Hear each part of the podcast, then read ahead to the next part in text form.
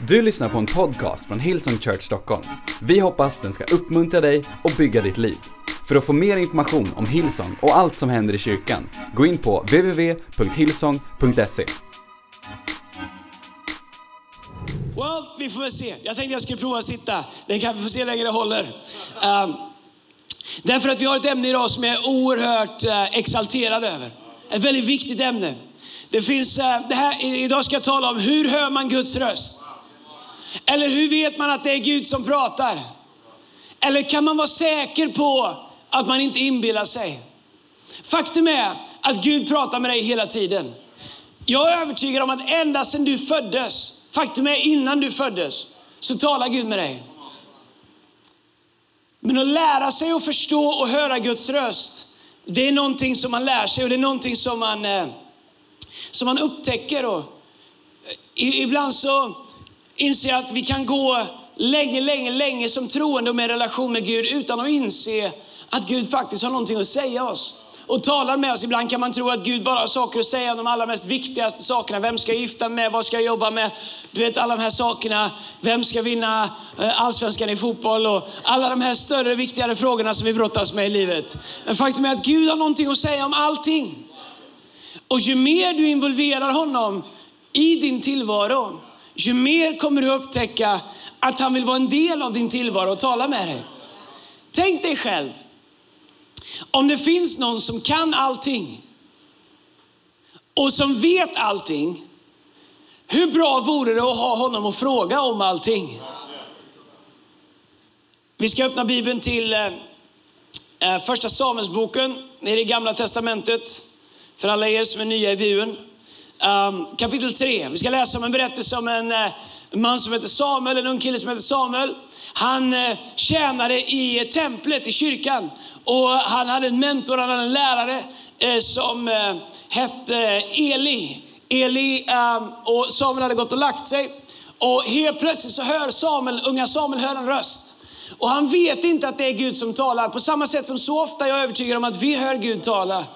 Men vi vet inte att det är Gud som talar. Vi kan läsa ifrån eh, Första Samuelsboken kapitel 3, vers 1 så står det så här. Pojken Samuel gjorde tjänst inför Herren hos Eli. Bara det är värt att fundera över. Pojken Samuel gjorde tjänst inför Gud, eller inför Herren hos Eli. Jag upptäckte att ju mer jag försöker göra det Gud har kallat mig till att göra, oavsett vart, vilken arena livet det är, ju mer intunad med Gud kommer jag vara för att jag är på den plats där Gud har kallat mig till att vara. Det är ingen slump. Ibland kan man tänka, varför är det så att vissa människor får vara med om så oerhört mycket?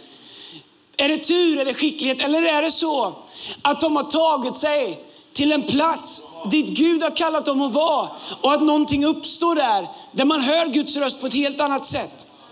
Herrens ord var sällsynt på den tiden. Lite som man skulle kunna säga att det är idag. Profetsyner var inte vanliga. Då hände en gång detta medan Eli, den äldre mannen, låg på sin plats. Hans ögon hade börjat skumma så att han inte kunde se. Det betyder att han, eh, han blundade. Han var, han var trött. Vers 3. Guds lampa hade ännu inte slocknat. Det betyder att Gud var inte trött och sov inte. Jag älskar hur de beskriver det här. Och Samuel låg i Herrens tempel där Guds ark stod. Kommer ni ihåg på Heart and Soul att vi talade om Guds ark? Vad var i Guds ark? Guds närvaro. Så Samuel, han gör tjänst. Alltså han, han, är, han är en tjänare. Han är ingen chef, han är ingen boss. Han är en tjänare i Guds hus. Vart gick han och la sig? Han gick och la sig bredvid Guds närvaron. Det är någonting med människor som förstår att positionera sig. Kanske massa andra kompisar gick och la sig på andra ställen. Någon kanske gick och la sig bredvid en snygg tjej. Någon gick och la sig med ett fotbollsmagasin. Det kanske inte fanns på den tiden. Och ingenting utav det är fel. Well, tjejen, gift dig. Men, äh, men Samuel fattar ett beslut som gör att han ligger på ett ställe där det inte verkar vara någon annan som ligger. Nämligen bredvid Guds närvaron. Är det en slump att han som är närvaron börjar tala till han som har gått och lagt sig bredvid närvaron. Så står det så här, eh, då kallade Herren på Samuel. Här är jag, svarade Samuel. Därefter skyndade han sig till Eli och sa, här är jag, du ropar efter mig, ropa på mig.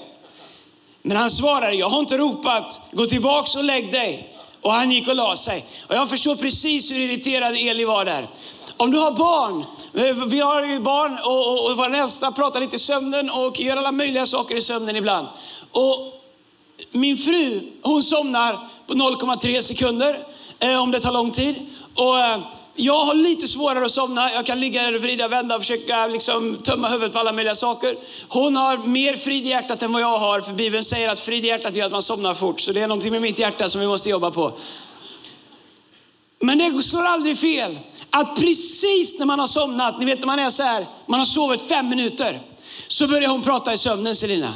Och du vet, man vet inte vart man är, man vet inte.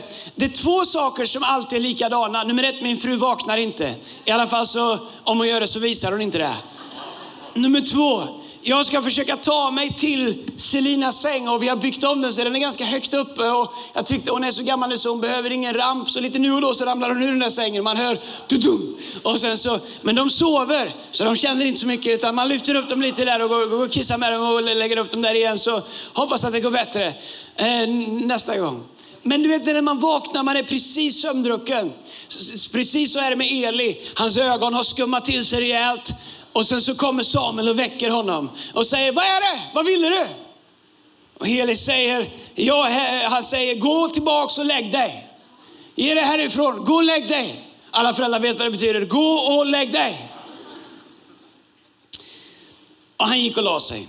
Herren kallade än en gång på Samuel och Samuel steg upp och gick till Eli som precis hade somnat om och sa, här är jag, du ropar på mig. Men han svarade, jag har inte ropat min son. Gå tillbaks och lägg dig. Samuel kände ännu inte Herrens, Herren. Och Herrens ord hade ännu inte blivit uppenbarat för honom. Det betyder att Samuel kände inte igen Guds röst. Han kände ju till Gud, han kände till allt det här, men han hade ingen egen liksom, relation till Guds egen röst. Herren kallade på Samuel för tredje gången och han steg upp och gick till Eli och sa, här är jag, du ropar på mig. Då tog Eli fram bältet. Nej, nej det gjorde han inte. Då förstod Eli att det var Herren som kallade på den unge pojken. Därför sa han till Samuel, gå och lägg dig. Om han ropar på dig så säg, tala Herre, din tjänare hör. Och Samuel gick och la sig på sin plats. Då kom Herren och ställde sig där och ropade som förut. Samuel, Samuel. Samuel svarade, tala, din tjänare hör. Och så börjar Gud att tala till Samuel. Det är fantastiskt, den här berättelsen eh, på så många sätt som inte bara är en berättelse utan en sann berättelse. Men den är fantastisk därför att Gud pratar med Samuel, men Gud, Samuel har ingen aning om att det är Gud som pratar med honom. Och jag, när jag läste det här, jag har predikat om det här massa gånger förut, jag har läst massa gånger, men när jag läste det här igår kväll så, så inser jag, Gud, du pratar med mig så mycket men jag tror att det jag ska göra med det är att jag ska gå och prata med någon annan. Jag tänker att det är en tanke, det där måste jag gå och prata med Erik Liljer om. Eller det där måste jag gå och prata med min fru om. Eller det där måste jag gå och prata med Brian Houston om. Eller det där måste jag gå och prata med någon annan om. Men jag inser att Gud talar till mig. Men jag inser inte att det är han. Jag går och sätter mig igen. Jag ska bara fixa monitorerna. Talar Gud till dig? Om du skulle gissa ett tillfälle eller gissa i situationen när Gud talar i ditt liv, när du skulle kunna tänka, att kanske är det Gud som talar det. Kanske var det där inte mänskliga tankar. Vi ska prata lite grann om hur Gud talar lite senare. Men Samuel kände ännu inte Guds röst, säger Bibeln.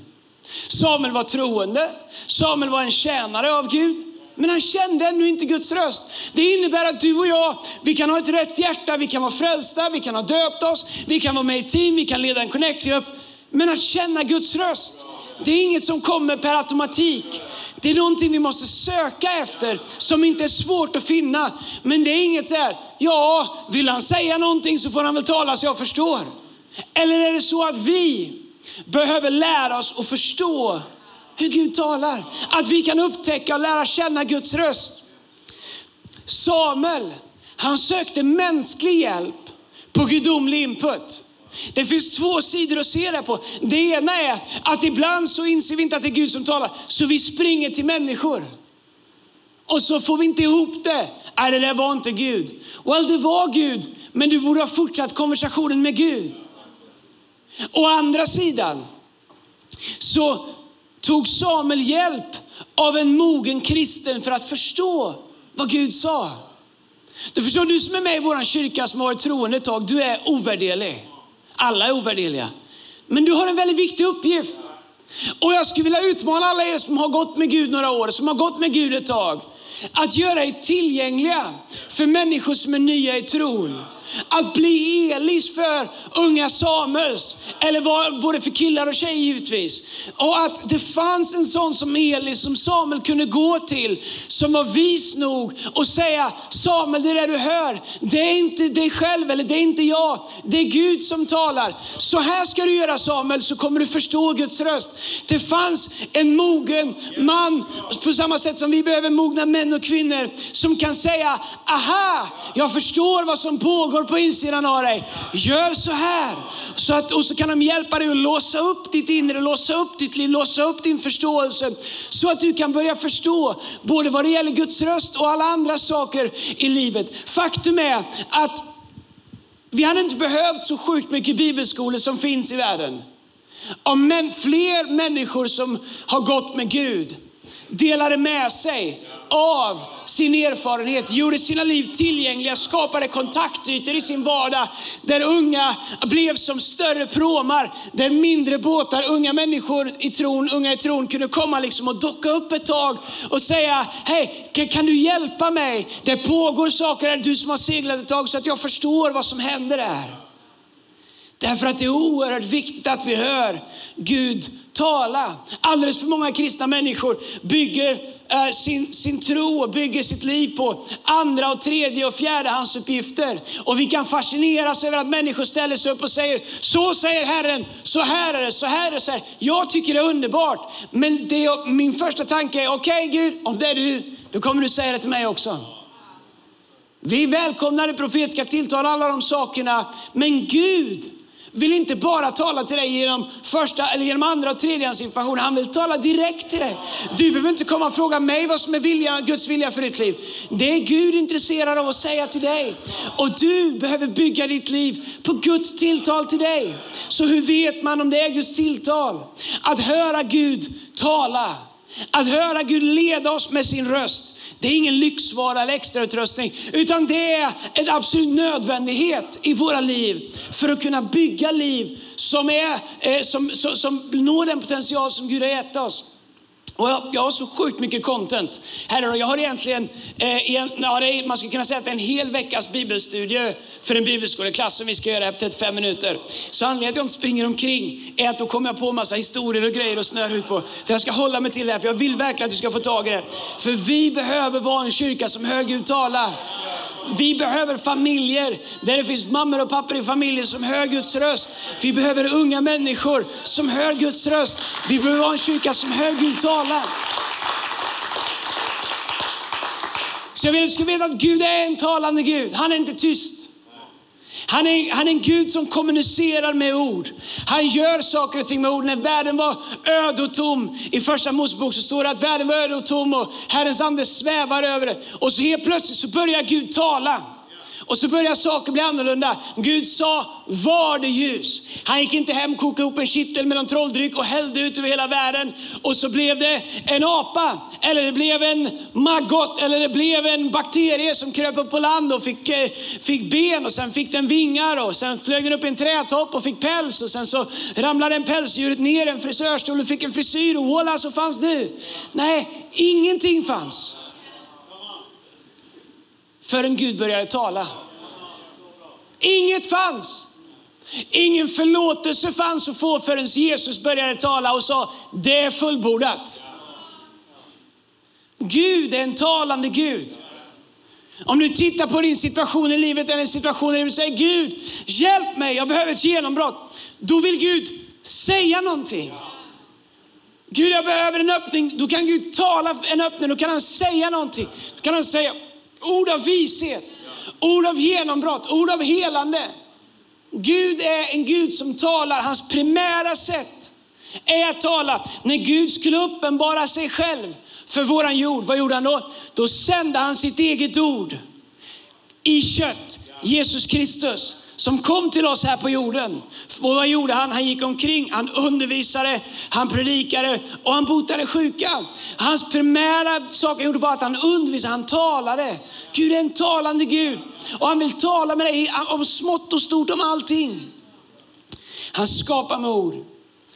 Och när Gud gör det så får vi det som kallas för uppenbarelse, ett tilltal ifrån Gud uppenbarelse. Vi får ett tilltal ifrån Gud. Vad karaktäriserar en uppenbarelse, ett tilltal ifrån Gud? Och hur talar Gud? Hur gör Gud de här? Well, man kan koka ner det till egentligen tre olika sätt som Gud gör det. Och därifrån kan du dra massa avstickare. Men egentligen om du kokar ner det så talar Gud på tre sätt. Gud talar först och främst genom sitt ord. Om du vill lära känna Guds röst så är det omöjligt att känna Guds röst och inte känna hans ord. När Lina pratar med mig så kan jag höra på hennes tonläge vad det är hon vill. Därför att vi har en kommunikation, vi har en konversation som har pågått i, vi har varit gifta snart i 14 år och dejtat något år innan det. Så, och den har pågått länge så det finns en konversation.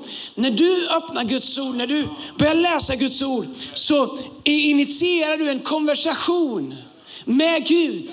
Och du börjar förstå, du upptäcker hans karaktär, och du upptäcker hur han talar och du upptäcker liksom vem han är. Och, om Gud säger så här, okej okay, då förstår jag varför han säger så här. Och då förstår jag varför han säger så här. Och helt plötsligt börjar du förstå, du börjar känna hans röst. Och därför att allting i Bibeln är Guds ord och hela Bibeln är från Gud och hela Bibeln har någonting att säga dig. Därför så är det avgörande. Och jag vet att så fort man säger du måste läsa Bibeln så får alla som inte läser Bibeln lite gamnacke. Jag borde läsa Bibeln. Well, se det inte så. Se det som att det finns en skatt som väntar på dig. Som en Aladdin-ask där ingen har tagit körsbärslikören. Som de har tagit bort, värsta beslutet någonsin.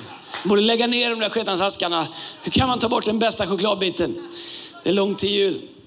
Men eh, hur som helst. Men Bibeln är ingen ångest. Den är inte till för att ge dig dåligt samvete. Den är där för att du kan upptäcka vem Gud är. Och jag, när Gud talar till mig, och jag säger Gud talar till mig. Skulle jag säga åtta av tio gånger så talar han till mig genom det jag tror att den helige Ande gör, leder mig till ett ställe i Bibeln där jag börjar läsa. Så börjar Gud tala genom ordet. En, ibland så är det som att vi vill att Gud ska säga, Gud säg det nytt, säg det på nytt och hur säger det? Och Gud säger, och jag har redan sagt det, om jag, om jag ändrar mig säger jag till. Men jag har sagt det, det finns här i. Gud, hur ska man hitta en partner? Gud, hur ska man göra det? Hur ska man, vilket jobb ska man välja? Hur ska jag göra? Hur ska man bli frisk? Well, det mesta finns att upptäcka här i. Men ibland är vi lite lata och vi vill hellre gå kanske till en pastor eller någon annan och säga, well, kan du hjälpa mig att svara på det här? Och problemet är att om de är seriösa så säger de, well, ge mig ett ögonblick, jag behöver få komma tillbaks och sen så går de till Bibeln. Därför att det som är substantiellt finns att hitta i Bibeln. Så Gud talar genom sitt ord. Johannes kapitel 1, vers 1 så står det, eh, i, i begynnelsen var ordet, jag tror vi har det här, i begynnelsen var ordet, ordet var hos Gud och ordet var Gud. Så det du måste inse om Bibeln är att det här är inte Guds förslag eller Guds idéer eller det här är inte liksom vad, vad Gud tycker. Det här är inte en lagbok eller det är inte ens en instruktionsbok. Det här är Gud. Guds ord, Bibeln säger i begynnelsen var ordet, alltså det här, och ordet var hos Gud och ordet var Gud. Alltså, vem talar han om? Talar om Jesus. Och sen står det i vers 12 tror jag att det är, och ordet blev kött och bodde mitt ibland oss. Alltså ordet fick kropp, kött och blod och började bo mitt ibland oss. Därför är det så att det här är Jesus. Och när du läser Bibeln så hittar du Jesus. Därför att Gud är i sitt ord och Gud är sitt ord. Så Gud talar genom sitt ord. Så det bästa sättet att lära känna Guds röst, höra Gud tala, är genom Guds ord. Det andra är genom den heliga ande. Andra sätt som Gud talar är genom den helige Ande. Och jag har sagt det många gånger, och, men det är värt att säga igen. Gud talar hela tiden till dig genom den helige Ande. När du blir döpt i den helige Ande, fyller den helige Ande, du säger Gud jag vill att du ska fylla med den helige Ande. Jesus sa när han lämnar oss här på jorden, han sa, jag går till Fadern och det är bra för er att jag gör det, för då kan jag sända er en annan, den helige Ande, hjälparen. Han ska vara hos er alltid. Hans jobb är att förklara Jesus för oss, hjälpa oss, leda oss, guida oss in. Bibeln säger att han ska leda oss in i hela sanningen. Så den helige Ande vill tala till oss. Så hur lär man känna den helige Andes röst? Well, några saker är väldigt viktiga att förstå med det. Det ena är, går det för fort? Bra, då ökar vi. Ehm, det ena är att den helige Ande samarbetar alltid med Gud. Och, den, och Gud samarbetar alltid med sin skapelse. Så den helige Ande samarbetar alltid med Gud.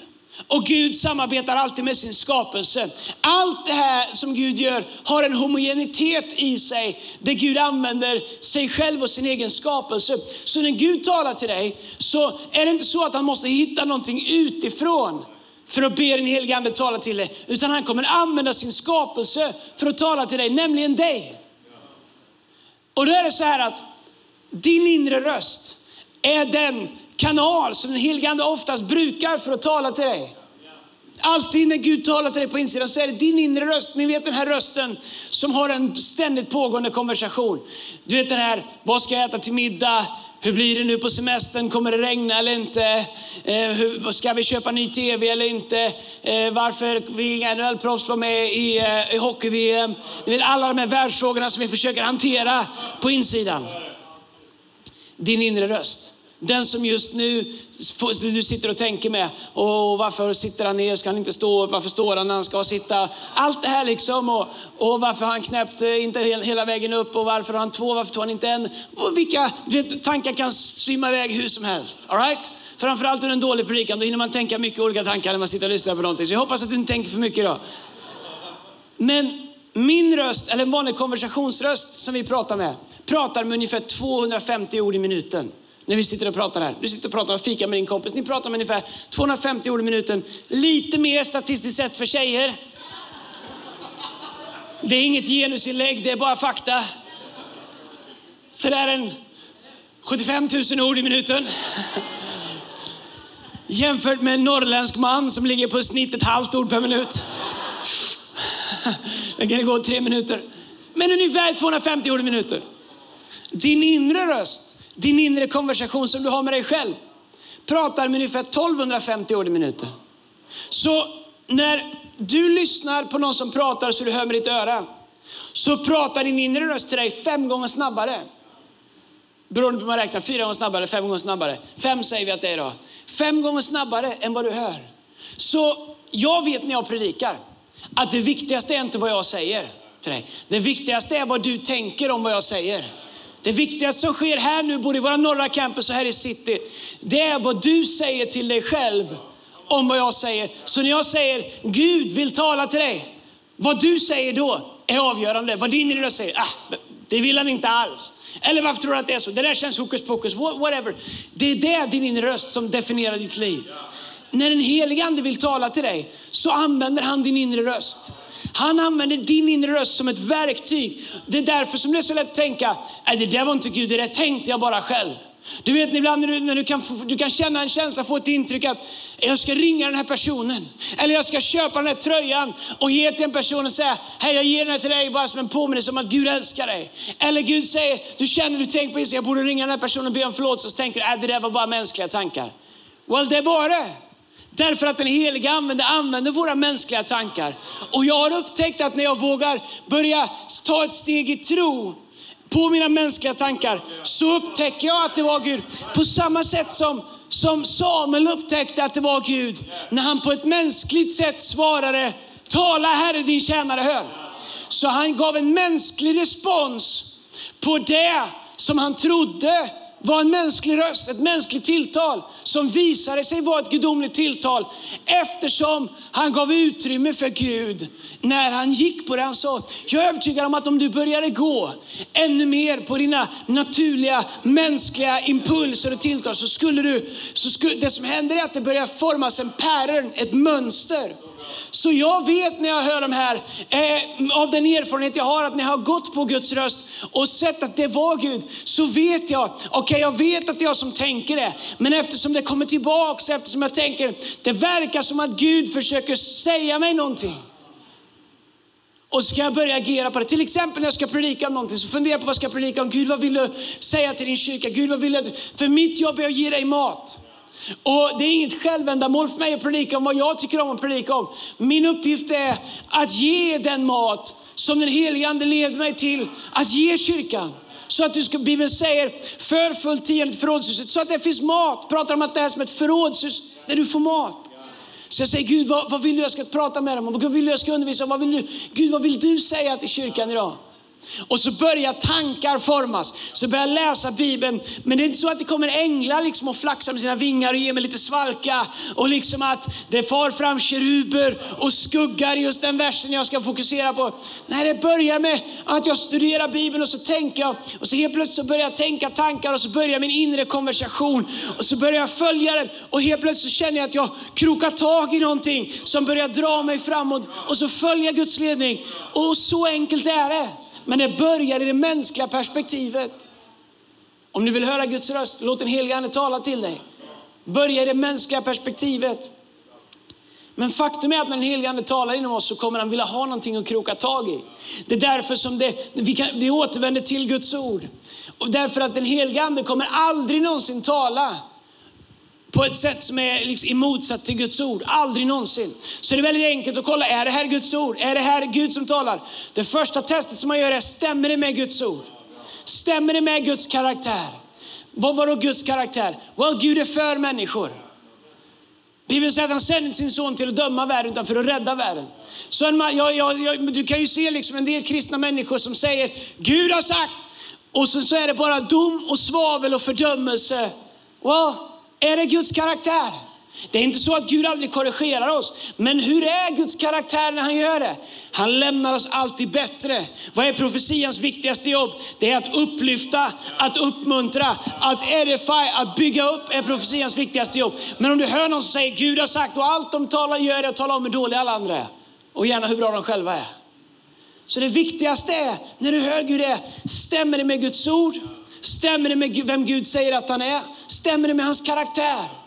Om Gud verkligen älskar människor, då kan, då kan inte det här sättet som du kommer och pratar med mig, det kan inte stämma med Gud. Okej? Okay? Men det är också därför det är viktigt för dig att veta, veta någonting ur Guds ord. Därför att när den helige Ande börjar tala så letar han efter något på insidan av Guds ord att få tag i. Nästan alltid när jag behöver någonting viktigt ifrån Gud så börjar den helige Ande plocka upp en bibelvers på insidan av mig. Jag älskar att läsa Bibeln därför att det hjälper mig. Ofta när jag predikar så har jag förberett massa bibelord och sådär. Men ibland så kanske jag säger alla, ibland kanske bara hälften. Men det som händer är att medan jag predikar så börjar den helige Ande ta tag i bibelord som finns på insidan som jag inte hade tänkt eller inte hade förberett. Och det är det som är grejen när, eh, bara se till så alla hinner gå här. Eh, och eh, det är det som är grejen med den helige Ande när vi läser Guds ord. Att när vi läser Guds ord så deponerar vi Guds ord på insidan och sen kan Gud ta tag i det i våra liv när han försöker tala till oss. All right. Det är också därför man kan bara säga någonting om hur den helige Ande talar. Det är därför det är så sjukt viktigt med ett förnyat sinne. Bibeln säger, talar om att vi ska låta våra sinne förnyas. Vad är ett förnyat sinne? Oh, jag får inte tänka på felaktiga saker, jag får inte göra det. Och så sätter vi upp massa lagar som vi ska försöka hålla och så klarar vi inte det. Och så liksom får vi gamnack och tänker, åh vad dålig jag är. Men förnyat sinne är, är, är, är först och främst mycket mer än det. Ett förnyat sinne är ett sinne som är intunat till Guds ord. Som är intunat till Gud. Det är för tänk dig som en gammal transistorradio. Vi lever i en värld där massa saker pockar på vår uppmärksamhet. Där massa saker hela tiden vill ta våran, stjäla vår uppmärksamhet, vill dra oss åt olika håll, vill dra oss hit. Åsikter drar oss åt olika håll. Eh, liksom, idéer drar oss åt olika håll. Massa saker drar oss åt olika håll. Och det är liksom för er som har varit med så länge som när man fick ställa in radion med en ratt där det gick ett gummiband till en visare där man skulle träffa då de där megahertzen som man skulle träffa om man ville höra på Tracks till exempel. Som var ett väldigt bra program som gick att ställa in på en gammal transistor. Hur många har lyssnat på Tracks via en transistorradio? Försökt att, sp- ja, ni- vi har bara unga människor här. Försökt att spela in det där och få bort så mycket brus det går. Dragits ner ståltråd i antennerna för att försöka få upp den lite längre. Stått med aluminiumhattar och hållit i ståltråd för att försöka få till en bra signal. Och där man försökt liksom att verkligen skruva in frekvensen så att man hör. Det är det det handlar om att få ett förnyat sinne. Att vi fine-tunar, att vi liksom fininställer vårt inre så att vi är, är liksom stämt med Guds ord. Det, det är som ett piano. Jag vet inte om det ens är ett piano. Går det att spela på det Fia eller? Funkar det här? Så här kommer de. Starta den här tidsmaskinen. Okej, okay, kolla här. Det är så här. Här är, här är ett F. En, höj. Eh, vi tar ett C. Här är ett C. Två C. Ett C där. Ett litet annat C här, lite högre. Jag vet inte om ni hänger med på det här i norra. Eh, det kallas för en oktav. Okej? Två toner samtidigt men låter som en. Om jag tar den högsta tonen och bara sänker den med ett halvt tonsteg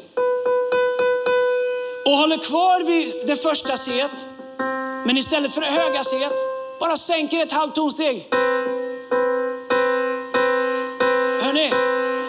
Så nära, ändå fruktansvärt. Beroende på om du är tondöv eller inte. Det enda som behövs är en liten stämning. En liten fine-tuning.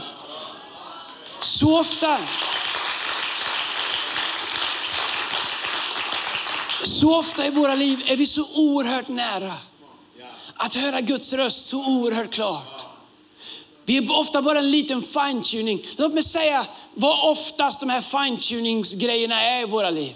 Attityder. En attityd. Psst. En annan sak som vår fine-tuning är, ingen förstår hur bra jag är. Men jag är missförstådd. Missförstådd. Ingen förstår mig.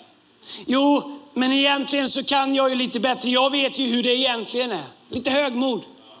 Vi lägger på oss saker i våra liv där vi kan. Vi vet egentligen. Vi har tonen. Men det är någonting med vårt hjärta, det är någonting med vår attityd. Det är någonting. Vi behöver inte säga det till någon, men det bara är lite disharmoni. Och det påverkar vårt hjärta. Alltså när Gud talar så ska han försöka ta sig igenom den där disharmonin som är i vårt hjärta. Och helt plötsligt så hör vi inte lika klart. Och vet vad som händer då? Om man har hört Gud tidigare, är att man ofta börjar forcera. Därför att det är ju inte fel på min disharmoni, det måste ju vara fel på omgivningen. Ofta har det att göra med mig. Att jag behöver fine-tuna mitt hjärta lite grann. Fine-tuna min ande lite, lite grann. Kanske låta Gud utmana någonting i mig. Där jag bara säger, Gud tala till mig. Var, var kommer den här disharmonin ifrån? Där Gud säger, kanske du skulle skruva lite på den där knappen. Kanske du bara skulle ratta lite grann på din attityd så att det slutar brusa så mycket. Kanske du skulle ratta på ditt hjärta. Kanske du skulle ratta lite grann på det där som ingen annan ser men som jag ser, säger Gud så att signalen blir klar igen. Då kan du höra den helige Ande tala. Ett annat sätt som du hör den helige Ande, som, som vi hör Gud tala till oss, är genom tjänstegåvor. Genom Andens gåvor. Bibeln talar om profetiska tilltal, talar om undervisning, det vi gör nu, talar om ledarskap, talar om olika saker. Faktum är att några av de viktigaste inputsen som jag har fått i mitt liv har jag fått från det ledarskap som jag har välkomnat in i mitt liv. Vet du vad, du kan titta på Samuel, men hade inte Samuel valt att positionera sig där det fanns människor som fick tala, en man som hette Eli som fick tala in i hans liv, så hade Samuel aldrig hört Gud tala. Jag vet att vi lever 2016 är det, och på, i det mest, världens mest frigjorda, individualistiska och sekulariserade land. Där det, det, blir, det, det, det är liksom inte helt självklart att prata om att positionera sig så man får ledarskap i sitt liv, andligt ledarskap i sitt liv. Men faktum är att hur moderna vi än blir så säger Bibeln att hans ord är detsamma igår, idag och all evighet. Att det är detsamma idag som det var då. Så min fråga är, vem är Eli i ditt liv?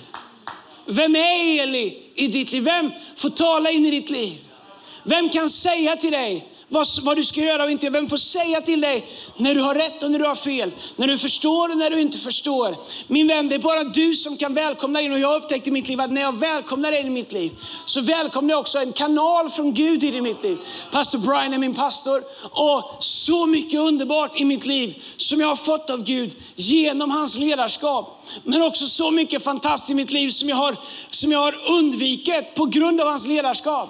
Där jag kunde ha hamnat fel, där jag kunde ha gått fel, där det kunde ha gått åt skogen. Men där jag gick till pastor Brian eller en annan ledare som jag har förtroende för och sagt, du, vad, vad tror du om det här? På samma sätt som Samuel går till Eli och säger, Eli, vad är det här, vad, vad vill du?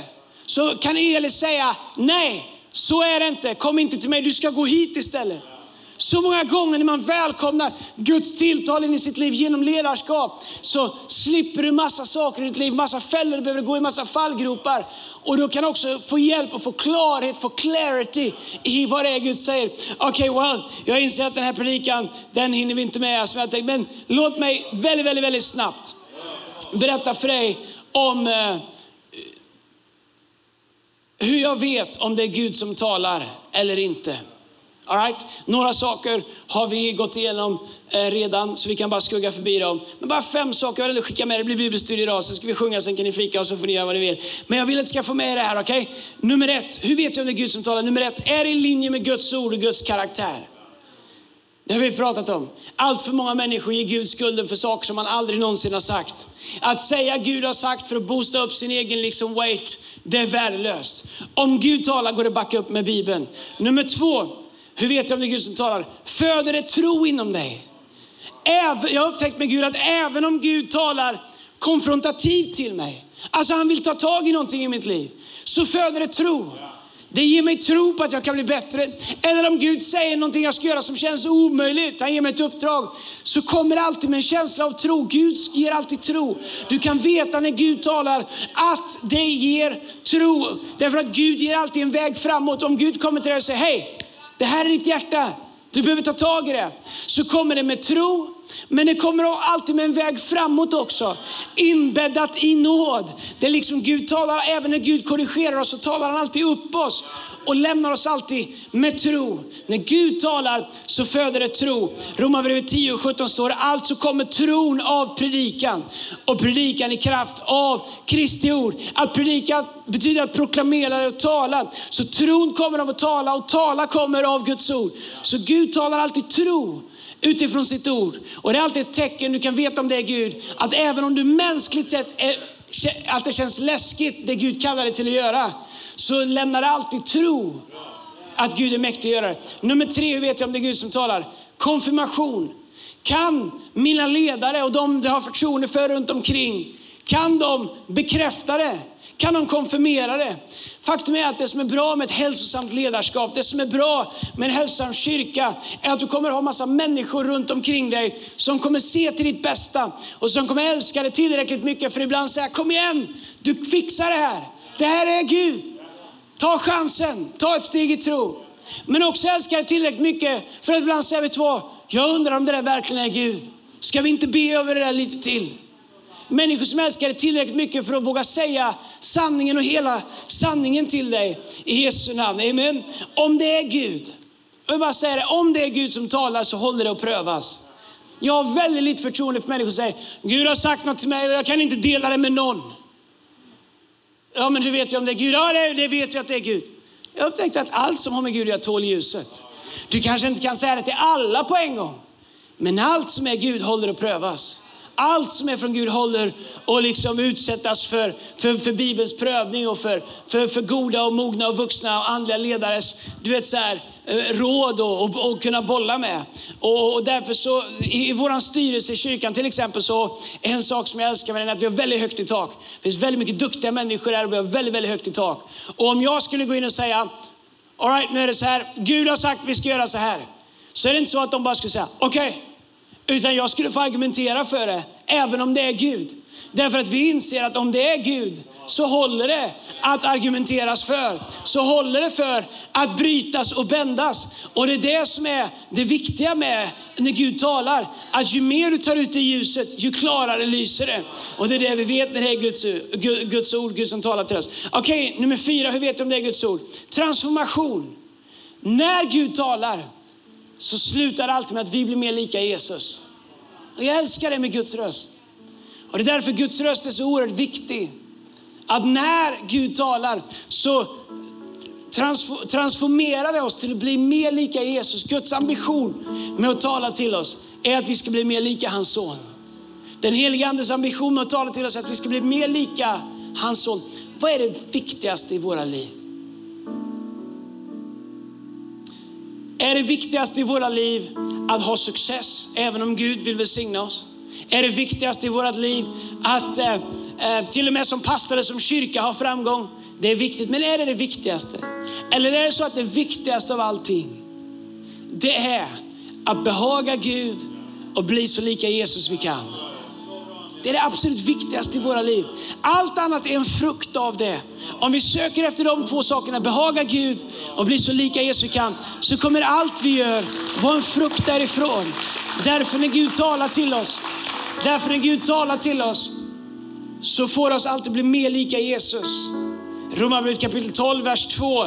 I den engelska översättningen NIV så står det så här, Do not conform any longer to the patterns of this world but be transformed by the renewing of your mind. Then you will be able to test and approve what God's will is. This, eller från His good, pleasing and perfect will. Så när vi blir förvandlade, så kan, ju mer vi blir förvandlade, ju mer kan vi testa om det är Guds vilja. Älskade älskar Bibeln för det säger att vi kan testa om det är Guds vilja. Men det säger också att vi behöver bli förvandlade, transformerade till att bli mer lika Kristus. Och ju mer lika Kristus vi blir, ju mer kan vi förstå vad som är hans goda och, och, och, och behagande och perfekta vilja för våra liv. Det femte med att, testet vi kan göra för att se om det är Gud som talar, det är reproduktion. Om det är Guds ord så kommer det bära långsiktig frukt. Guds ord bär alltid frukt i våra liv och i andra människors liv och i de omständigheter där vi talar. Tid och frukt kommer att avgöra om det var Gud som talade. Jag inser som pastor att jag kan stå och säga allt möjligt här, men jag inser att tid och frukt kommer skapa min credibility utifrån vad jag säger att Gud har sagt och inte sagt. Vi är väldigt försiktiga i vår kyrka med att säga Gud har sagt, Gud har sagt. Det är sällan du hör mig säga Gud har sagt, Gud har sagt. Du kan höra mig säga, jag tror att Gud säger.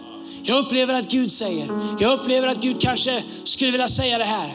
Jag är väldigt, väldigt försiktig med att glasklart säga, så säger Herren. Därför att då är det redan prövat. Jag säger inte att man inte får, jag säger bara att vi är väldigt, väldigt försiktiga med det. Därför att vi vill att det som är Guds ord ska kunna gå och testas. Och vi vill inte manipulera med Gud har sagt, Gud har sagt, Gud har sagt. Och dessutom så inser jag att jag kan säga hur mycket som helst, Gud har sagt, Gud har sagt. Men tid och frukt kommer visa om det var Gud som sa det. Och har du för många gånger sagt att Gud har sagt och du inte får den frukten som kommer av det Gud har sagt, så har du förbrukat ditt förtroende. Det är därför som ibland, du vet här, när vi blir för superkarismatiska och vi liksom trumfar varandra med Gud har sagt, ja Gud har sagt och det har Gud sagt. Well, låt oss ge det lite tid. Låt tiden och frukten visa om det var Gud som sa det. Är det Gud så visar det sig. Är det inte Gud så visar det sig. Det är därför som det är så viktigt att höra Gud och, och, och, och kunna när vi hör Gud ha en, ett track record av hur Gud har talat tidigare. För vi kan se på tiden och på frukten hur Gud talar och lära känna hans röst. All right, jag måste runda av här. Matteus kapitel 7, vers eh, 17. Lovsångsteamet kan komma upp här och i norra Matteus 7 och 17 står det så här. Så bär varje gott träd god frukt. Men ett dåligt träd bär dålig frukt. Ett gott träd kan inte bära dålig frukt, inte heller kan ett dåligt träd bära god frukt. Ett träd som inte bär god frukt blir nerhugget och kastat i elden. Alltså ska ni känna igen dem på deras frukt. Och det gäller våra liv som kyrka. Och vad det gäller vår framtid, vad det gäller vad vi är. Så en sak är att människor känner igen oss. Alltså, jag, sa, jag stötte på någon på Hornbach, jag var där och köpte konsoler i veckan och stod där i min egen värld och betalade. Helt plötsligt säger kassörskan, hej Andreas, det kanske är här jag vet inte. Det var väldigt trevligt. Och jag kommer till Hillsong och jag känner din bror och det var lite sådär, vi, hade, vi drog någon six så kände vi varandra, det var jättetrevligt. Men vad skulle hända om människor i vår stad börjar känna igen vår kyrkan på frukten av det som kommer ur våra liv? På frukten av det som kommer ur vår vardag. På frukten ur det som kommer av eh, hur vi hör Guds röst. Men vi är ingen kyrka där jag har ensamrätt på att höra Gud. Där några stycken pastorer har ensamrätt på att höra Gud. Nej, vårt jobb som pastorer är att träna dig och bemyndiga dig till att inse att du kan gå med Gud, du kan höra Gud, Gud talar direkt till dig. Du kan göra vara med om mäktiga saker i livet utifrån vad Gud säger. Du har ett lika bra Guds öra som jag har. Du behöver inte mig för att höra Guds röst. Du behöver undervisning, allt det här absolut. Men Gud vill använda dig i din vardag där du är. Mitt i allting som sker i din vardag så vill Gud få låna ditt öra. Om du är villig att göra som Samuel, positionera dig på en plats i livet där Gud kan tala till dig. Hålla dig nära hans närvaro som Samuel gjorde när han var nära förbundsarken. Om du är villig att omge dig med människor som du kan gå till och säga, hej jag hör någonting, vad tror du att det här är? Om du är villig att ta ledarskap, villig att ta liksom eh, input från någon och säga, gör så här, så får du se om det är Gud. Om du dessutom är villig att göra som som Samuel gjorde, agera på vad Gud säger, så kommer du upptäcka det underbara med att höra Guds röst. Jag älskar att höra den helige Ande tala. Jag älskar att höra hans röst. Jag älskar när man, när man, när man börjar känna, åh nu börjar den helige Ande tala. Man känner liksom att nu är det någonting på gång. Och ibland kan det vara som att, kom om vi kan stå upp tillsammans i våra campusar. Ibland kan det vara så att man kör bil och man lyssnar på radio eller en podcast och man bara känner att känslan av att Gud försöker tala med en och man skruvar ner volymen och så helt plötsligt skruvar Gud upp sin röst. Eller du är någonstans bland människor och du bara känner att det är någonting som pockar på på insidan och du tar fem minuter, om det så bara är att gå på toaletten på arbetsplatsen och så känner du att du får lite avskildhet och så börjar hör du när du skruvar bort noiset och allt, allt liksom brus så skruvar Gud upp volymen på sin röst och så börjar du höra när du börjar känna igen hur Gud vill tala. När du börjar känna igen att Gud talar, när du börjar känna igen hans röst så kommer du upptäcka att han har talat till dig hela ditt liv. När jag började upptäcka Guds röst så började jag upptäcka att han, han talade till mig när jag var liten. Han talade till mig när jag var tonåring. Han talade till mig när jag var avfällig. Han talade till mig när jag var stark. Han talade till mig när jag var svag. Gud talar till mig hela tiden på samma sätt som Gud talar till dig hela tiden. Och du kan lära känna hans röst kommer jag skulle vilja be en bön här i, i det här mötet. För människor som säger, vet du vad, jag skulle vilja höra Guds röst ännu klarare. Precis som Samuel går till Eli och säger, vad ska jag göra? Du som är här idag som säger, vet du vad, jag vill höra Guds röst. Jag skulle vilja be för dig. Och eh, att du verkligen skulle höra Guds röst tydligare än någonsin. Vi behöver dig i vår kyrka. Och vi behöver att du hör Guds röst. Gud vill använda dig i din vardag, han vill tala till dig där du är. Och med alla huvuden böjda, alla ögon stängda, här i vår city campus och även i våra norra campus, så skulle jag bara vilja be en bön och sen kommer vi sjunga en lovsång. Jag skulle vilja be en bön för dig. Du säger Andreas, jag bara längtar så oerhört mycket efter att få höra Guds röst. Kanske har du, har du aldrig hört Guds röst. Det har du, men du, du vet inte att du du har aldrig upplevt att du har hört den. Eller så här är du här idag som en gång hörde Guds röst, men det blivit så mycket brus och Guds röst är inte tydlig längre. Eller så här är du här idag som hör Guds röst, men du bara längtar efter att den ska bli ännu klarare. Du bara ännu klarare, skulle höra ännu klarare. Jag vill be för dig, både i norra och i city. Om du säger Andreas, det är jag. Medan alla blundar, vill du lyfta upp din hand just nu där du står, ska jag be för dig. Tack Jesus. Halleluja.